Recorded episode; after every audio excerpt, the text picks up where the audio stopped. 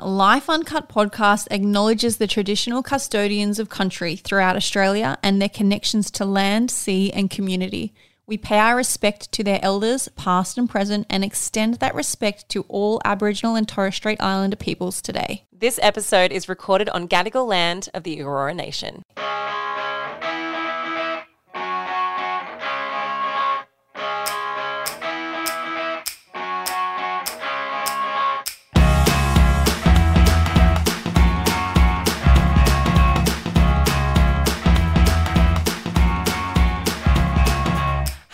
Welcome back to another episode of Life Uncut. I'm Brittany. And I'm Laura. And this is a little packaged up bonus episode from you. We are putting all these little pieces together from the live show with all of our guests. So this is part three. So we've obviously done part one and two. Part three is Matt Okine. Now, Matt Okine is one of those amazing, super annoying people that can do everything. He's an award winning comedian, he's an actor, he does radio, he has podcasts. He literally is someone that is just like, you're like, what can't you do? He was an incredible chat. So I hope you guys enjoy listening to him as much as we enjoyed having him on the show. Welcome to the stage, please, everyone. A big, loud welcome, Matt Okine.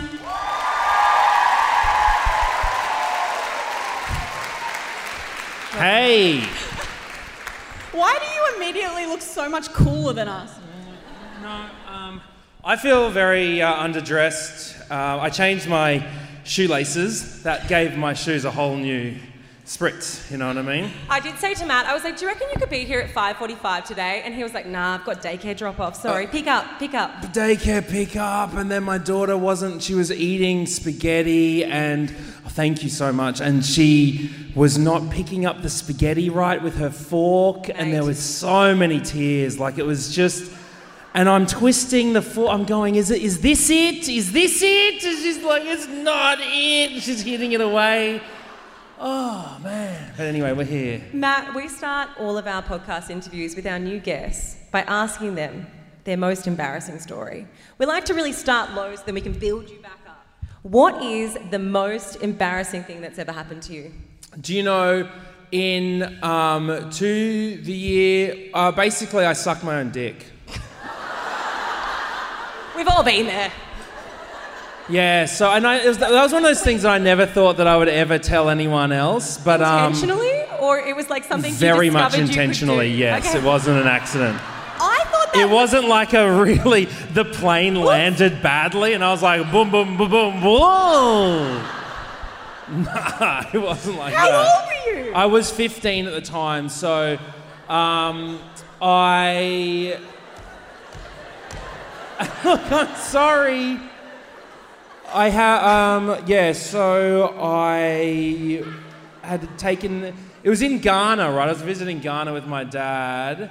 I don't know if that's necessary. I know, no, I I know, if but details just well, it's a very humid country, and it feels like uh, I, I, you know, I was in a bath and it was hot, and um, I feel like I was really in the bath for a long time, and um, my back felt good, and and then I got an erection, and then I was just like looking at it, and it was looking at me.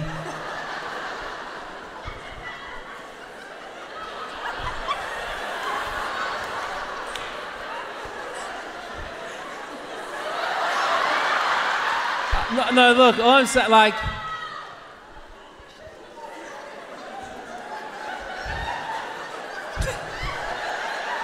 Every guy in this room has tried to suck their own dick, okay? Every single one of them. I can see a few of you. Few of you, you, you've tried it, you've tried it. You fail, you fail. So, But but here's the thing. I was like, look, we all know how this ends. I'm not gonna reach you. But let's just see how much I don't reach you by, all right? and then I got closer and closer, and next thing my dick was in my mouth.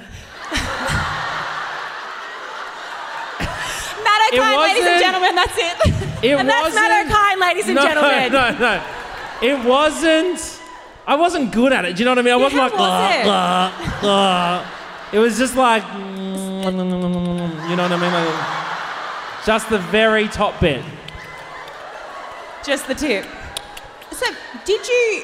Edging, I think it's called. no, because it was happening, and then I was like, oh, I can't do this. This is disgusting. You thought of that after the fact. And then I was like, nah, I can do this. And then I went back down, couldn't reach. I couldn't reach. The second time. The second time I couldn't reach, went back for seconds. Why? Even your penis didn't want it to happen. It retracted away from you. Yeah, it was like, I can't. It's forbidden. so, Matt, in all seriousness, because like I thought this was a myth. Can you? Did you actually make contact? Genuinely? Yeah, but look, here's the thing. People are like, oh, you must have big. But it's not like that at all. What, what happened was I was 15 and, and, and, and it had grown to its maximum length, but I was still had the body of a boy. Do you know what I mean? So it was like, it was a really just a once in a lifetime opportunity. But was it truly- a once in a lifetime? Was it once and once only? Yeah, and that's it. And that was just, that was it. And trust me, I tried. Well, Sometimes life off- like offers you up these opportunities, and I'm so glad you grabbed that one. Yeah, absolutely. The moral of the story is never let go of a good thing. No. So I, my next question was, how did you know you were funny enough to be a comedian? But we can skip past that because I've got it right now. No, how do you know? How, fuck, how do you be like, I'm, a f- I'm funny. I'm going to make people pay to come and see me. Um, yeah, I don't know. That, I mean, look, what, what the actual the actual biggest sort of question is: at what point do you start not being embarrassed about things like that, um, and just realizing that that's just who you are and what you can talk about on stage? Um, because I mean, for a very long time, especially as a, a young guy, you would just be like, I would. I mean, I swore to myself that I would never ever tell that particular story because that's so shameful and embarrassing and blah blah blah. But the more you get to that point as a performer or content creator or whatever, and you guys do it all the time, it's like the more you open up, the realer you are, the more you realize that people, you're not the only kid with a bathtub. You know what I mean? Like, you know What I Matt's mean? saying is that he also ran out of content and had to mine deeper. yeah, yeah, yeah, exactly, literally. Um, so yeah, so I mean that that's that's where things started becoming more interesting for me as a performer and as a uh, as a as a comedian and stuff like that. It's sort of hitting that ha- that truth level and, and honesty that I think people certainly now just want to hear or appreciate at least. Well, it's not often we do have the pleasure of being in the presence of an award winning comedian. So we're really going to utilize that tonight by talking about micro racial aggression. So, uh, I mean, go figure. We've Yes. got a, we've got a comedian. We've got a comedian and we're going to, we're going to go. We're going to waste our time, is what we're saying. We're taking you from talking about all of your funny times in life to talking about some very serious Sure, times in go your for it. Let's go for it. But, well, let's start with what is racial microaggression?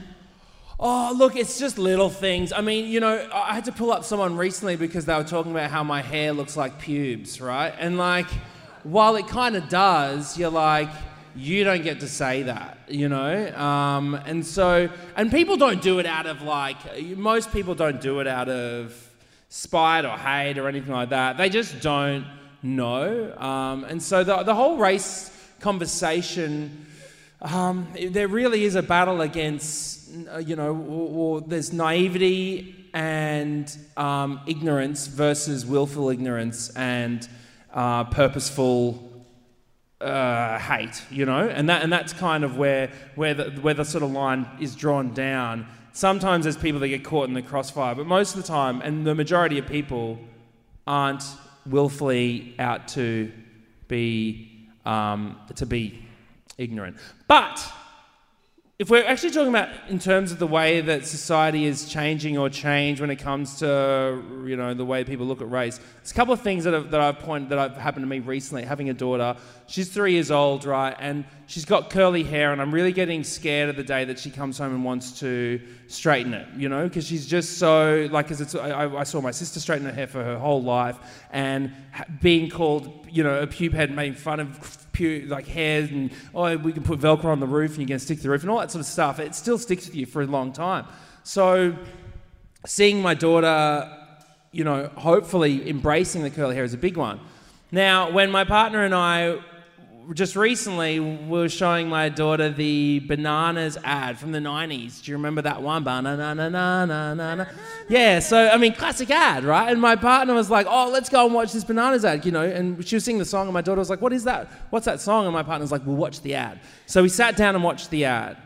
And after the ad this was the classic 90s ad after the ad i looked up and my partner was literally crying right? And i was like oh my gosh what's what's what happened with the banana? I don't know, like what happened. Did someone slip I know? I know, I know. Like what? Yeah, but but she was like, I just realised that um, there's only white kids in that ad, right?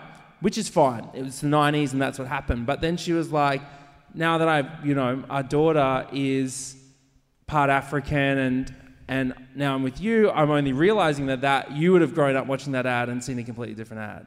So she only realized that now. And that's absolutely fine. Everyone takes the time to learn that sort of stuff. Um, but this afternoon, literally this Savo, when I was doing that daycare pickup, my daughter walked past this sign that said that, that was just had a it was just like a community sort of sign. You know, they've got them at daycare, put you away your things, blah blah blah. But it, it had a, a like a young brown girl in the sign, and my daughter Sophia, out of nowhere, completely unprompted, walked up and said, "Dad, look, that girl looks like me." Right? And I said, "Yeah, she does. She's got curly hair, and she's got yeah, and and brown skin like me." And I felt so like thankful that it has changed. Because I think when we talk about race and everything, it's like it, it gets blurred to this line where us as adults understand it, but kids don't. And the best example I always sort of use in this scenario is when I was 10 and, my, and I was watching um, the, you know, Pauline Hanson was making her biggest rise up through the ranks and she was all over the news and she was talking about immigrants and blah blah blah. And i remember you know looking at at the news and thinking about and hearing her talk about how bad immigrants are and blah blah blah. And then i remember going into my mum's room and asking her is dad an immigrant and my mum said yes and i remember feeling really embarrassed about that and ashamed and like scared. I thought, oh no, I can't let anyone know. I can't let anyone know that my dad's an immigrant.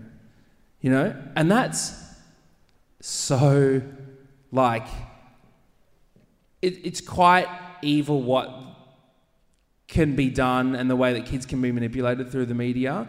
Um, and so, as adults, it's easy to say, oh, well, shouldn't everyone have their say and have their opinion and blah, blah, blah. But we're forgetting who actually gets access to that and who gets to, and who suddenly feels like they're not one of us and not allowed to be here and whose parents are less valued in society. And so that's why, I, you know, just my daughter seeing someone that looked like her on a sign to me today felt like we're going in the right direction. How does that for you? How does that impact you growing up? Like seeing that ad on TV, or seeing not seeing Pauline on TV and seeing that conversation, and then having speaking to your dad and connecting the dots. Like, how does that impact you long term, where you are now in your life?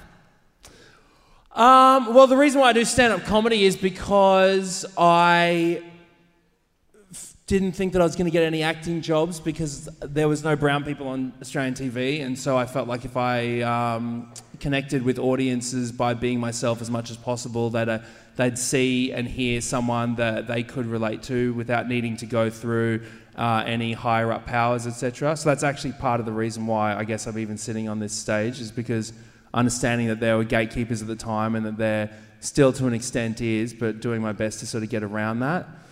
Um, as far as what it does to you when you're growing up, this has gone so far away from sucking my own dick. I got to tell you. Oh my lord! Well, we are back to oh, childhood. You got to do a bit of both, right? You got to have a bit of light and shade. I think this is really important though. So Matt won Moment of the Year at the Podcast Awards last year for speaking about this, and that's why when we listened to that that section, that audio that was put forward for the Podcast Awards, that was why we were like, "This is the conversation we want to have on stage." Yeah, and look, it's a really important one. It's a very difficult one. People get very defensive when they talk about it, and feel uncomfortable, and it's like you just don't.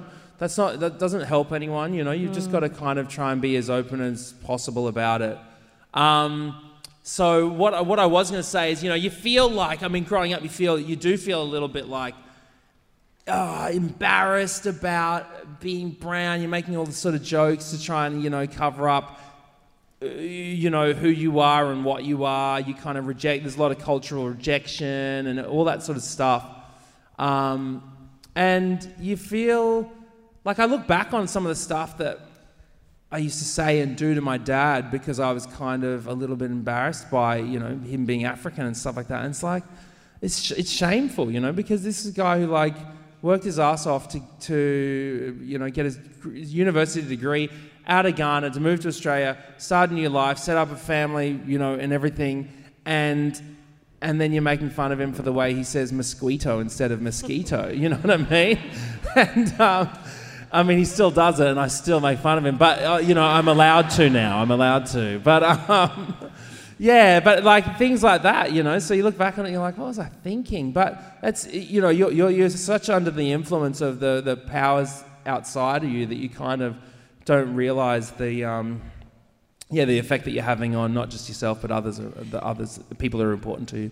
Do you find that you still experience it, these these microaggressions, in your day to day life with people that are in your life? So maybe they're friends, because maybe it's a level of ignorance or not being educated enough on the topic. Because I- I sometimes just being casual. I think even people casual. are educated on it, but they're like, "Oh, like we're mates, so you don't mind." do you yeah, find, look, I mean, racism is one of those things that hides very well behind discrepancy. And so, you know, uh, i- in a way, you can never really. Racists, in the same way that abusers, are very good at hiding what they do, and they're very good at making it impossible to prove it, right? So that's why when, you know, you have to be really lucky to catch with video a police officer choking a dude to death. And even when the video exists, there's still room for, oh, well, actually, I'm not that person. And so it's the same with abuse. These people work so, they, they're masters of covering their tracks and their trails. So they, they very rarely get caught, you know? Um, I remember applying for a job on uh, at a video store, and I remember putting putting my photo on the video store on the CV because I wanted to make sure that when people saw my last name Okine and my middle name Ajete, they looked at my photo and they saw that I wasn't that black, right? Now, it's I'm embarrassed that I did that, but I also did that because studies had proven and still prove that you're less likely to get a job interview in that instance. So these sort of things, unless you really get busted, they just happen all the time. And it's the same way so often where you go, I got, a, I got a feeling about this person, or I, don't, I really don't trust this person, or I wouldn't trust this person making a decision on my behalf because I actually don't think that they're an ally. It's the same way people of colour do that, the same way the women do that, the same way that you have to sort of, you kind of, you know, you just know when, when, when it's happening to you. But of course, very How difficult to prove prove it? it, more, Yeah. more often than not. So you just have to sort of suck it up and get on with your day. I mean, but that's I mean that's the thing. You shouldn't have to suck it. You should suck it up because that's what you do. Um, but you shouldn't have to suck it up and get on with your day. And I guess you that's, shouldn't. that's why we want to have these conversations. And just on that, I when we did our due diligence, I, I was reading an article from somebody with an ethnic name that went for a job.